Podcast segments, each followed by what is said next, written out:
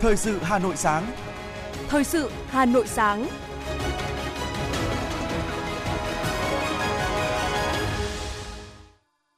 Kính chào quý vị và các bạn. Bây giờ là thời sự của Đài Phát thanh và Truyền hình Hà Nội. Chương trình sáng nay thứ ba ngày 11 tháng 10 có những nội dung chính sau đây. Đồng chí Trương Thị Mai chủ trì hội nghị triển khai công tác tổ chức xây dựng Đảng. Hà Nội luôn đồng hành cùng cộng đồng doanh nghiệp, doanh nhân thủ đô. Hôm nay sẽ là kỳ điều chỉnh giá xăng dầu tiếp theo với dự báo sẽ tăng nhẹ. Sạt lở ở thủy điện Cà Tinh, Quảng Ngãi, nghi vùi lấp công nhân trực tổ máy. Phần tin thế giới có những sự kiện nổi bật. Thái Lan chuẩn bị cho hội nghị cấp cao APEC. Cảnh giác trước nguy cơ tái bùng phát cúm mùa. Sau đây là nội dung chi tiết. Thưa quý vị, chiều qua, Ban tổ chức Trung ương tổ chức hội nghị trực tuyến toàn quốc đánh giá kết quả công tác tổ chức xây dựng Đảng quý 3, triển khai nhiệm vụ quý tư năm 2022. Thảo luận tại hội nghị, các đại biểu tập trung làm rõ thêm những kết quả đạt được trong công tác tổ chức xây dựng Đảng, nhất là việc triển khai các chỉ thị, nghị quyết, kết luận của Trung ương, những cách làm mới ở cơ sở, kiến nghị một số giải pháp khắc phục hạn chế, bất cập. Đồng thời, kiến nghị nhiều vấn đề liên quan như Ban tổ chức Trung ương cần ban hành hướng dẫn cụ thể về quy trình công tác bảo vệ chính trị nội bộ, sớm ban hành hướng dẫn chỉ đạo công tác kiểm điểm, đánh giá tổ chức đảng, đảng viên năm 2022. Sau khi nghe 11 ý kiến phát biểu tại các điểm cầu trong cả nước, phát biểu kết luận, đồng chí Trương Thị Mai, Ủy viên Bộ Chính trị, Bí thư Trung ương Đảng, trưởng ban tổ chức Trung ương đề nghị trong thời gian còn lại của năm 2022, ngành tổ chức xây dựng Đảng quan tâm thực hiện tốt các nhiệm vụ thường xuyên, chương trình công tác năm 2022 để đề ra, tham mưu quản lý tổ chức bộ máy, biên chế của hệ thống chính trị, tham mưu thực hiện đồng bộ, chặt chẽ các khâu trong công tác cán bộ, chuẩn bị các hoạt động tổng kết công tác tổ chức xây dựng Đảng năm 2022, xây dựng chương trình công tác năm, kế hoạch kiểm tra, giám sát, khảo sát và tổ chức hội nghị hội thảo năm 2023. Nhấn mạnh năng lực cụ thể hóa là một trong những yêu cầu rất cao đối với cấp ủy, tổ chức Đảng. Đồng chí Trương Thị Mai đề nghị các tỉnh ủy, ủy thành ủy tiếp tục nghiên cứu cụ thể hóa nghị quyết số 21 Hội nghị Ban chấp hành Trung ương năm khóa 13 về tổ chức cơ sở Đảng, đảng viên, khẩn trương cụ thể hóa các văn bản của Ban chấp hành Trung ương, Bộ Chính trị, Ban Bí thư Trung ương Đảng và lãnh đạo chỉ đạo thực hiện phù hợp với thực tiễn cơ sở. Về tiếp tục tăng cường kiểm tra giám sát công tác cán bộ để đảm bảo thực hiện nghiêm, kịp thời nhắc nhở, kịp thời khắc phục những vấn đề phát sinh trong quá trình thực hiện. Chiều qua, tại Hà Nội, Đoàn Chủ tịch Ủy ban Trung ương Mặt trận Tổ quốc Việt Nam tổ chức hội nghị tiếp xúc lãnh đạo Giáo hội Phật giáo Việt Nam để lắng nghe tâm tư, nguyện vọng và những đề xuất, kiến nghị của các vị giáo phẩm, chức sắc lãnh đạo giáo hội với Đảng, Nhà nước, Mặt trận Tổ quốc Việt Nam. Về những kiến nghị, đề xuất tại hội nghị, Bí thư Trung ương Đảng, Chủ tịch Ủy ban Trung ương Mặt trận Tổ quốc Việt Nam Đỗ Văn Chiến cho biết, với vai trò, trách nhiệm của mình, Ủy ban Trung ương Mặt trận Tổ quốc Việt Nam sẽ tổng hợp, báo cáo với lãnh đạo Đảng, Nhà nước, các cơ quan chức năng có thẩm quyền để hiện thực hóa những ý kiến, đề kiện, đề xuất, kiến nghị có ý nghĩa thích thực, ích nước, lợi dân của Giáo hội Phật giáo Việt Nam. Trong thời gian tới, Ủy ban Trung ương Mặt trận Tổ quốc Việt Nam mong muốn Giáo hội Phật giáo Việt Nam tiếp tục phát huy truyền thống hộ quốc an dân và phương châm đạo pháp, dân tộc, chủ nghĩa xã hội của Phật giáo Việt Nam trong thời kỳ mới, đóng góp tích cực, xứng đáng vào công cuộc xây dựng, bảo vệ Tổ quốc vì mục tiêu dân giàu, nước mạnh, dân chủ, công bằng, văn minh, đổi mới và hội nhập. Phó Chủ tịch Ủy ban Trung ương Mặt trận Tổ quốc Việt Nam Trương Thị Ngọc Ánh vừa chủ trì hội nghị trực tuyến toàn quốc về công tác phong trào đến cuối năm 2022. Các ý kiến thảo luận tại hội nghị thống nhất việc tổ chức tổng kết 20 năm tổ chức Ngày hội Đại đoàn kết toàn dân tộc giai đoạn 2003-2023 phải đảm bảo sự lãnh đạo, chỉ đạo của cấp ủy, sự phối hợp của chính quyền và được thực hiện từ cơ sở, từ cấp xã, phường, cấp huyện cấp xã căn cứ vào điều kiện cụ thể của từng địa phương có thể tổng kết bằng văn bản hoặc tổ chức hội nghị tổng kết cấp tỉnh và trung ương tổ chức hội nghị tổng kết gắn với các hoạt động biểu dương, khen thưởng các địa phương có thành tích xuất sắc trong 20 năm phối hợp, triển khai và tổ chức ngày hội. Phó Chủ tịch Ủy ban Trung ương Mặt trận Tổ quốc Việt Nam Trương Thị Ngọc Ánh nhấn mạnh, càng về những tháng cuối năm, hoạt động chăm lo cho người nghèo, đối tượng khó khăn cũng như việc triển khai một số hoạt động phong trào, các cuộc vận động diễn ra rất nhiều. Do đó cần xem xét, thống nhất một số nội dung cụ thể nhằm đảm bảo công tác phong trào trong hệ thống mặt trận Tổ quốc Việt Nam được thực hiện đồng bộ, hiệu quả. Bà Trương Thị Ngọc Ánh cũng yêu cầu Ngày hội đại đoàn kết toàn dân tộc cần được tổ chức thật sự thiết thực, ý nghĩa, đáp ứng tâm tư, nguyện vọng của người dân, là dịp góp phần gắn kết người dân, xây dựng những cộng đồng dân cư đoàn kết. Thưa quý vị và các bạn, sau một tháng triển khai mô hình ngày thứ ba không viết, không giấy hẹn trên địa bàn huyện Gia Lâm, bước đầu đã có hiệu quả. Công dân rất phấn khởi và hài lòng khi đến giao dịch thủ tục hành chính không phải chờ đợi lâu, chỉ trong 2 giờ đã nhận kết quả.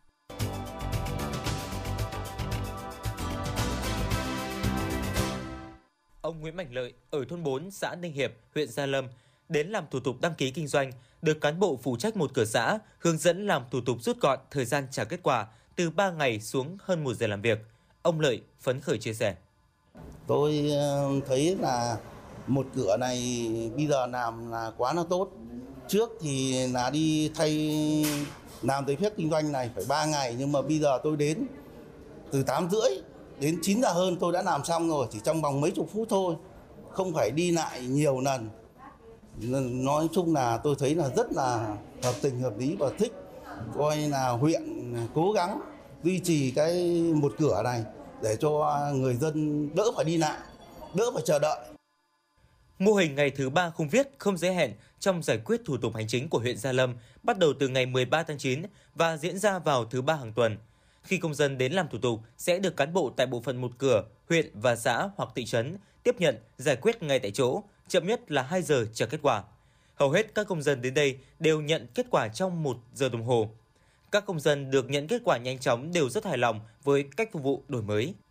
Để có được kết quả trên, đội ngũ cán bộ công chức trên địa bàn huyện Gia Lâm luôn nêu cao tinh thần và trách nhiệm phục vụ người dân. Ông Trần Trung Tuyết, trưởng phòng nội vụ huyện Gia Lâm cho biết. Nghĩa là riêng ngày thứ ba, những đồng chí mà liên quan đến ký vào kết quả cho người dân thì từ lãnh đạo huyện nghĩa là không sắp xếp họp vào những cái buổi đó thì mới đáp ứng được và đấy là từ lãnh đạo huyện rồi các trưởng phòng hoặc các đồng chí phó phòng trực tiếp làm việc này cũng phải lên kế hoạch cho mình không bố trí đi cơ sở không đi công tác vào những cái lịch đó thì đấy là sẽ là là là đạt được cái kết quả. Đấy là cái cách làm mà chúng tôi phải uh, suy nghĩ và cũng đã rút ra cái điều đó. Và ừ, từ hôm nay là ngày khai trương thì huyện cũng đã uh, thực hiện cái nội dung đó là không sắp xếp uh, công tác lịch công tác của các đồng chí liên quan đến giải quyết thủ tục hành chính gọi tắt là không chờ. Mô hình ngày thứ ba không viết, không giới hẹn đã làm công dân hài lòng khi đi giải quyết thủ tục hành chính, giúp cho cán bộ công chức thấy rõ trách nhiệm, nâng cao kỷ luật, kỷ cương hành chính, đề cao văn hóa ứng xử thực hiện cơ chế một cửa, một cửa liên thông theo hướng văn minh và hiện đại. Ngoài ra, huyện Gia Lâm còn triển khai mô hình quét mã QR để thực hiện 25 dịch vụ công thiết yếu theo đề án 06 của chính phủ. Trên cơ sở đó, công dân chỉ cần dùng điện thoại quét mã QR của dịch vụ công mình cần thực hiện, sau đó vào cổng dịch vụ công quốc gia thực hiện các bước giải quyết thủ tục theo hướng dẫn. Đồng thời, huyện cũng đang thí điểm mô hình thôn thông minh ở ba xã và dự kiến nhân rộng vào cuối năm 2022. Mô hình mới thực hiện bước đầu nhưng hứa hẹn trong tương lai không xa, thủ tục hành chính huyện Gia Lâm sẽ trở nên gọn nhẹ, nhanh chóng.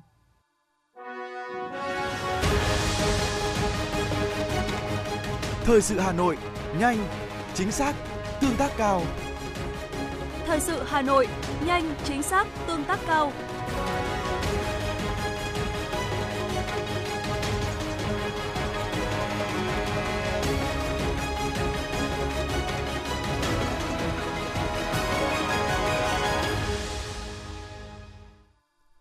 Những sự kiện nổi bật sẽ tiếp nối chương trình.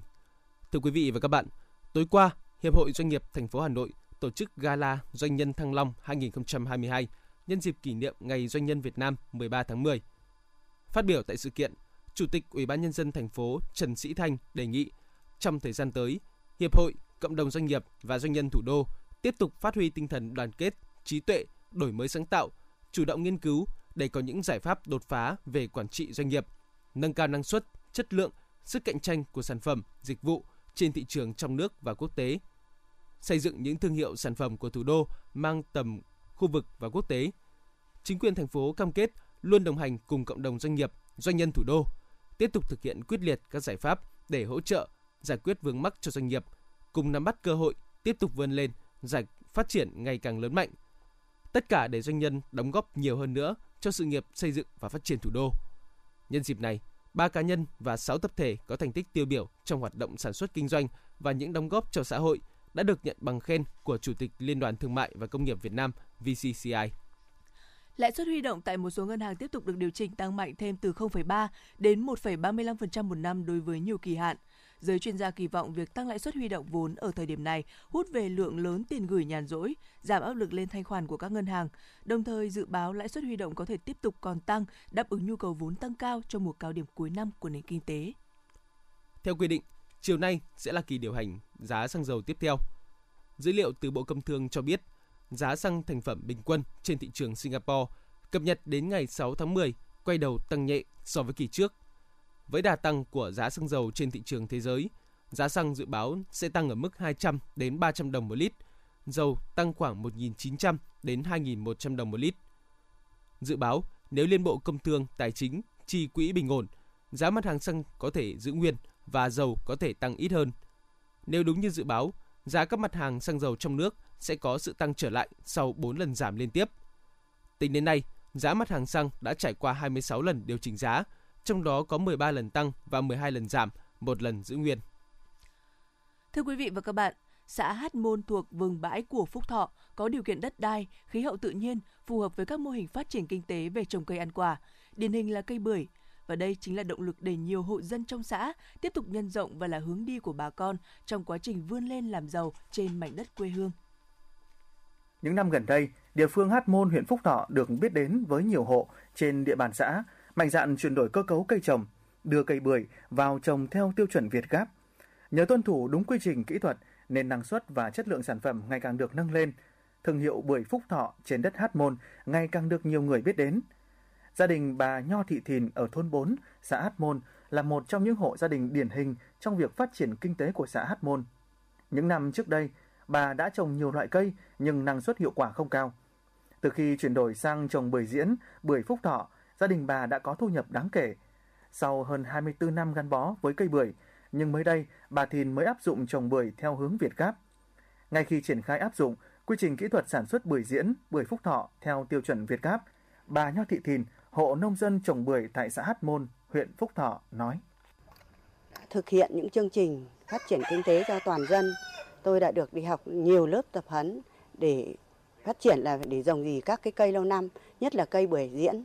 các giống bưởi. Rồi gia đình nhà tôi tôi đã được à, phải nhờ ơn Đảng và nhà nước đã đưa, mở đường dẫn đường rồi lối để phát triển kinh tế. Nên tôi trồng bưởi, tôi đã được đi học năm 1997, tôi đã trồng cái vườn bưởi này đến bây giờ là tôi thấy cảm thấy là vườn bưởi tôi thu được rất nhiều kết quả để đem lại kinh tế cho gia đình và cho uh, xã hội. Nhằm nâng cao giá trị sản xuất hướng tới xây dựng thương hiệu cho sản phẩm cây ăn quả, Ủy ban nhân dân và Hội nông dân xã Hát Môn đã tích cực vận động hướng dẫn hỗ trợ người dân phát triển mô hình trồng cây ăn quả tập trung quy mô lớn, thực hiện các biện pháp thâm canh, nâng cao năng suất, chất lượng và đảm bảo vệ sinh an toàn thực phẩm, đáp ứng nhu cầu ngày càng cao của thị trường – Hiện trên địa bàn xã Hát Môn có trên gần 90 hecta cây bưởi với 128 hộ trồng các giống bưởi diễn, bưởi phúc thọ, mang lại doanh thu bình quân từ 200 đến 500 triệu đồng một hecta một năm. Hầu hết hộ dân ở các thôn trong xã đều trồng bưởi. Nhờ trồng bưởi, nhiều hộ dân đã có thu nhập ổn định và vươn lên làm giàu. Sản phẩm quả bưởi diễn sản xuất theo quy trình Việt Gáp tại xã Hát Môn được Trung tâm phân tích và chứng nhận chất lượng sản phẩm nông nghiệp, Sở Nông nghiệp và Phát triển Nông thôn Hà Nội – trao giấy chứng nhận Việt Gáp, ông Trần Đình Sơn, Chủ tịch Hội Nông dân xã Hát Môn cho biết. Chúng tôi cũng rất là chăn trở đến cái sản phẩm của người nông dân thì à, để đảm bảo cái chất lượng sản phẩm của nông dân đặc biệt là cây ăn quả thì hàng năm hội nông dân đã tổ chức nhiều cái buổi tập huấn chuyển giao khoa học kỹ thuật cũng như là hướng dẫn người nông dân à, trồng và chăm sóc cây cây bưởi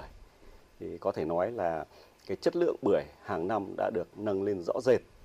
Trung tâm nghiên cứu và chứng nhận chất lượng sản phẩm nông nghiệp Hà Nội cũng đã cấp giấy chứng nhận đối với quả bưởi của Hạt Môn. Đối với diện tích cây bưởi cho thu hoạch tại xã là rất lớn, tuy nhiên chủ yếu được tiêu thụ qua tư thương và chưa thu hút được các doanh nghiệp đứng ra kết nối với người dân. Vì thế mà hiện nay, gia đình anh Kim Văn Chất ở thôn 4, xã Hát Môn đã nỗ lực kết nối với các doanh nghiệp, siêu thị và nhà hàng có nguồn cung ứng rộng rãi trên thị trường để tiêu thụ sản phẩm bưởi cho bà con. Đặc biệt, gia đình đã xây dựng thương hiệu bưởi VCK, hạnh phúc gửi gắm từng tép bưởi, thực hiện quy trình khâu sơ chế dựa trên yếu tố truyền thống và xử lý bằng nước vôi trong, hỗ trợ hướng dẫn hộ dân từ khâu sản xuất sản phẩm bưởi theo tiêu chuẩn Việt Gáp, tại vườn cho đến khi thu hoạch, tiến hành bình tuyển quả từ nhà vườn lâu năm. Đây là tiền đề để hỗ trợ tiêu thụ, nâng cao giá trị kinh tế và từng bước xây dựng, duy trì nhãn hiệu tập thể cho sản phẩm bưởi Phúc Thọ. Anh Kim Văn Chất ở thôn 4, xã Hát Môn chia sẻ. Được sự quan tâm của lãnh đạo xã Hát Môn và các ban ngành à, khác của huyện nữa thì à, chúng tôi đã à, sử dụng thành công nhà sơ chế nông sản của xã để đưa vào để sơ chế và bảo quản quả bưởi để những quả bưởi được an toàn nhất đến tay người tiêu dùng. Có thể khẳng định đến nay mô hình sản xuất theo hướng Việt Gáp cho cây bưởi tại xã Hát Môn nói riêng và toàn huyện Phúc Thọ nói chung đã thành công cả về lợi ích kinh tế, lợi ích xã hội cũng như môi trường và là minh chứng về tính hiệu quả trong sản xuất an toàn của nông dân nhằm tạo ra các sản phẩm an toàn cho sức khỏe người tiêu dùng, đóng góp tích cực vào sự phát triển kinh tế xã hội của địa phương.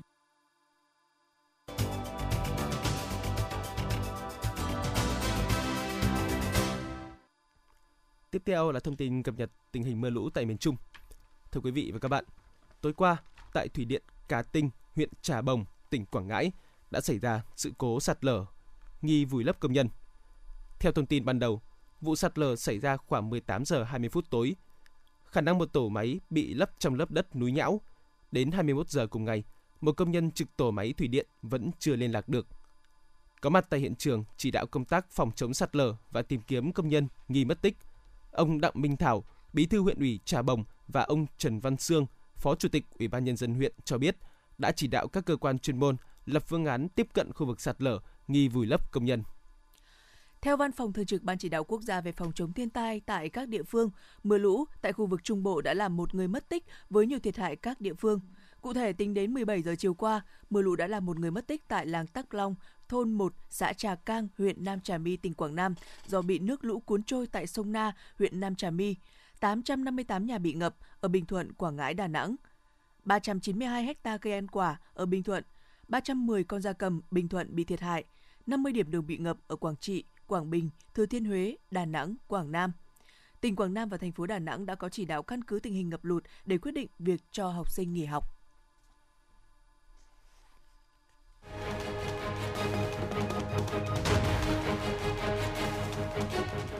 Rồng hát hay Hà Nội năm 2022, điểm hẹn nghệ thuật cho các bạn trẻ yêu âm nhạc đã chính thức khởi động. Tham gia giọng hát hay Hà Nội năm 2022, các thí sinh được quảng bá hình ảnh trên các phương tiện truyền thông, được huấn luyện bởi những giảng viên thanh nhạc và có cơ hội tỏa sáng trên sân khấu cùng các nghệ sĩ nổi tiếng và tham gia cùng chuỗi hoạt động đồng hành cùng cuộc thi. Cuộc thi có 3 vòng tuyển chọn, dự kiến vòng sơ tuyển diễn ra từ ngày 12 đến 16 tháng 9, vòng bán kết diễn ra từ ngày 21 đến 23 tháng 9, vòng chung kết diễn ra ngày 11 tháng 10 năm 2022. Thời gian nhận hồ sơ đến hết ngày 10 tháng 9 năm 2022. Giọng hát hay Hà Nội cơ hội cho những tài năng âm nhạc tỏa sáng. Thông tin chi tiết tại www.giọng hát hay Hà Nội 2022.com, hotline 0932 83 5599.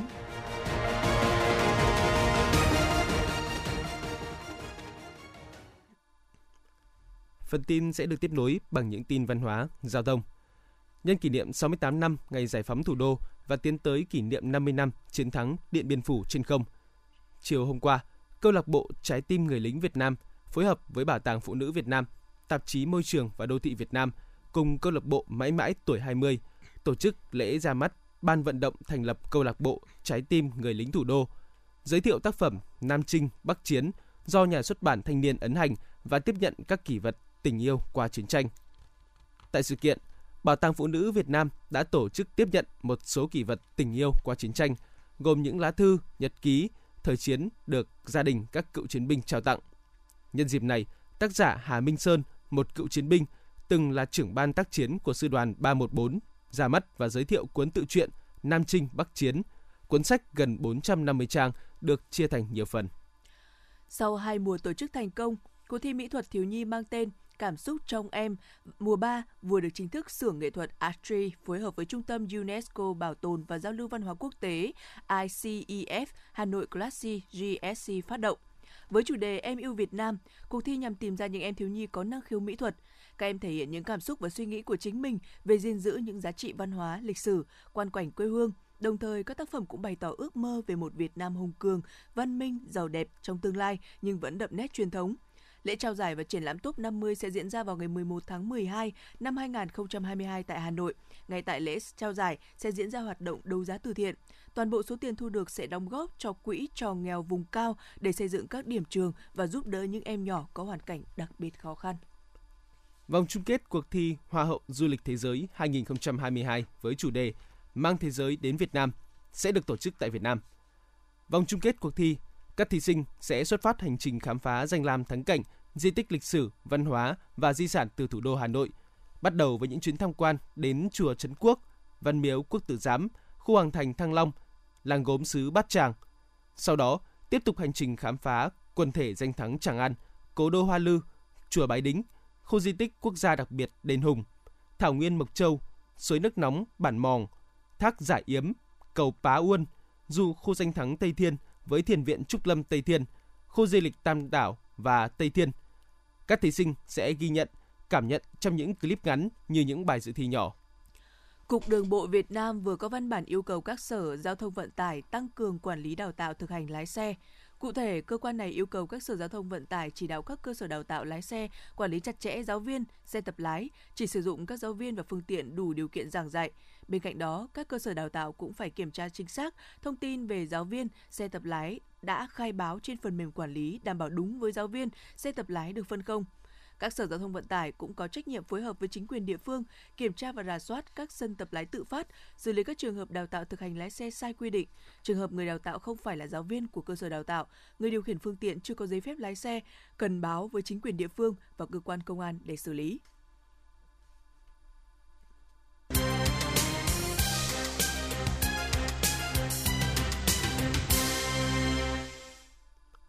Quý vị và các bạn đang nghe chương trình thời sự của Đài Phát thanh Truyền hình Hà Nội. Phần tin thế giới sẽ tiếp nối chương trình. Thủ tướng Thái Lan Prayut Chan-o-cha đã chủ trì một cuộc họp chính phủ để nghe báo cáo về tiến độ chuẩn bị cho tuần lễ cấp cao Diễn đàn Hợp tác Kinh tế Châu Á-Thái Bình Dương APEC lần thứ 29 sẽ diễn ra tại thủ đô Bangkok vào tháng 11 tới. Chủ đề của hội nghị cấp cao APEC lần thứ 29 mà nước chủ nhà Thái Lan lựa chọn là mở, kết nối, cân bằng. Theo trang tin Euronews, Phó Chủ tịch Ủy ban châu Âu Margaret Gridnat cho biết, việc Serbia không ủng hộ các lệnh trừng phạt của EU đối với Nga có thể đe dọa tham vọng gia nhập Liên minh châu Âu của nước này. Trước đó, Nghị viện châu Âu thông báo sẽ đi yêu cầu đình chỉ các cuộc đàm phán về tư cách thành viên EU của Serbia do nước này từ chối tham gia các lệnh trừng phạt của khối đối với Nga. Hôm qua đã xảy ra các vụ nổ tại một số thành phố của Ukraine, trong đó có thủ đô Kiev. Truyền thông Nga cùng ngày đưa tin, Tổng thống Putin cho biết Nga đã tiến hành các cuộc tấn công tên lửa tầm xa nhằm vào cơ sở hạ tầng năng lượng, quân sự và thông tin liên lạc của Ukraine. Động thái nhằm phản ứng trước vụ nổ bom xe trên cầu Crimea 3 ngày trước. Giá khí đốt ở châu Âu đã giảm xuống mức thấp nhất trong 3 tháng vào ngày hôm qua. Các nhà phân tích cho rằng thời tiết ấm hơn bình thường, dự kiến sẽ kéo dài ít nhất 2 tuần nữa, đã mang lại sự thư giãn hơn cho thị trường. Và ngoài ra thì mặc dù nguồn cung cấp khí đốt từ Nga giảm, các nước châu Âu vẫn tiếp tục lấp đầy các cơ sở lưu trữ của mình với mức dự trữ trong các kho chứa dưới lòng đất đã đạt gần 91% theo cơ sở hạ tầng khí đốt châu Âu. Thủ tướng Pháp Elisabeth Bon hiện đang có chuyến công du tới Algeria cho biết Paris đã giải phóng kho dự trữ chiến lược và tăng lượng cung cấp nhiên liệu lên 20%. Theo báo cáo của Bộ chuyển đổi năng lượng Pháp, gần 1 phần 3 các trạm xăng của Pháp đã bị ảnh hưởng bởi các vấn đề về nguồn cung. Trong hơn 10 ngày qua, các nhà máy lọc dầu và kho chứa nhiên liệu đã chứng kiến một phong trào đình công do công đoàn CGT phát động đòi tăng lương. Các cuộc biểu tình cũng đang diễn ra tại Pháp trong bối cảnh nước này đang phải vật lộn đối phó với cuộc khủng hoảng năng lượng ngày càng một nghiêm trọng. Lũ lụt ở đảo du lịch Bali, Indonesia tiếp tục diễn biến phức tạp. Đến nay đã có 5 người thiệt mạng và nhiều người phải sơ tán đến các khu vực an toàn. Theo số liệu của cơ quan ứng phó thảm họa khu vực, 5 nạn nhân đều bị thiệt mạng trong ngày 8 tháng 10, trong đó 4 người do cố điều khiển phương tiện giao thông đi qua dòng nước. Giới chuyên gia y tế Hàn Quốc đã đưa ra cảnh báo dịch cúm mùa có thể tái bùng phát ở nước này sau khi các biện pháp giãn cách xã hội được dỡ bỏ. Dịch cúm mùa được cho là sẽ còn tồi tệ hơn do người dân đã dần mất khả năng miễn dịch trong vài năm qua. Vào tuần cuối của tháng 9 vừa qua thì có tới 7,1 trên tổng cộng 1.000 bệnh nhân nhập viện được ghi nhận là mắc cúm mùa, tăng 45% so với tuần trước đó.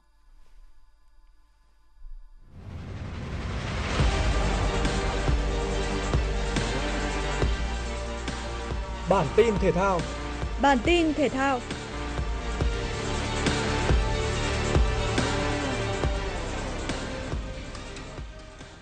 vòng 18 V-League 2022 chứng kiến sự trỗi dậy mạnh mẽ của các đội khách khi không một đội chủ nhà nào giành chiến thắng, trong khi có tới 4 đội chủ nhà bại trận. Tận dụng cơ hội đầu bảng Hà Nội FC không thi đấu, ở vòng này, Tottenham Bình Định đã rút ngắn khoảng cách điểm số với đội bóng thủ đô xuống còn 4 điểm sau khi vừa qua chủ nhà Nam Định với tỷ số 2-0. Xuất sắc nhất trong số các đội khách ở vòng 18 chính là câu lạc bộ BKMX Bình Dương, bởi ngay sau trận thua với cách biệt tỷ số đáng kể trước Hà Nội ở vòng 17, BKMX Bình Dương đã cho thấy sự trở lại mạnh mẽ của mình bằng việc đánh bại chủ nhà SHP Đà Nẵng 4-0. Trong khi đó, cuộc chạm trán được xem là tâm điểm của vòng đấu giữa Viettel và Hải Phòng lại kết thúc với kết quả bất phân thắng bại. Tuy không thể giành chọn 3 điểm trước Hải Phòng, nhưng Viettel đã cho thấy sự chuyển mình đáng ghi nhận khi thể hiện một lối chơi rất mềm mại và hiệu quả, mang lại sự phấn khởi cho các cổ động viên. Hiện tại Viettel và Hải Phòng vẫn bám rất sát Hà Nội và Tottenham Bình Định. Và với khoảng cách điểm số sát sao như vậy giữa bốn đội bóng, chỉ cần một vài kết quả thắng thua ở những vòng đấu sắp tới cũng sẽ đem lại những sự thay đổi rất lớn. Về sự thay đổi vị trí đáng kể trên bảng xếp hạng thì không thể không nhắc tới câu lạc bộ Đông Á Thanh Hóa. Đội bóng xứ Thanh hiện đã vươn lên vị trí thứ 5 sau chiến thắng 1-0 trên sân thống nhất. Ở chiều ngược lại, tình hình với Sài Gòn FC trở nên thực sự khó khăn bởi trận thua trước Đông Á Thanh Hóa cộng với việc câu lạc bộ Thành phố Hồ Chí Minh giành chiến thắng 2-0 trên sân Pleiku trước chủ nhà Hoàng Anh Gia Lai đã khiến cho Sài Gòn FC bị rơi xuống vị trí cuối cùng trên bảng xếp hạng. Tuy nhiên, Sài Gòn FC vẫn còn cơ hội thoát hiểm vì hiện chỉ kém một điểm so với hai đội xếp ngay trên là Hồng Lĩnh Hà Tĩnh và câu lạc bộ Thành phố Hồ Chí Minh.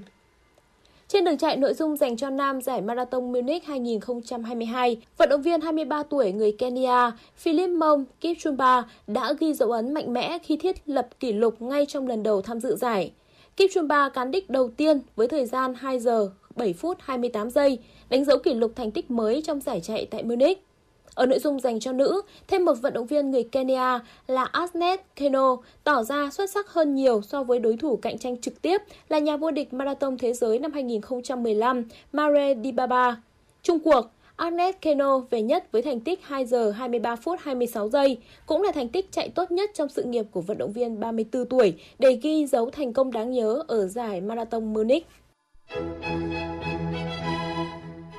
Đài khí tượng thủy văn khu vực đồng bằng Bắc Bộ dự báo thời tiết khu vực Hà Nội do không khí lạnh suy yếu chậm nên từ ngày hôm nay, ngày 11 đến 19 tháng 10, thành phố không mưa, nắng hanh về trưa và chiều, rét về đêm và sáng sớm. Độ ẩm không khí ở mức thấp. Người dân thủ đô đề phòng nguy cơ xảy ra cháy, đặc biệt là cháy rừng.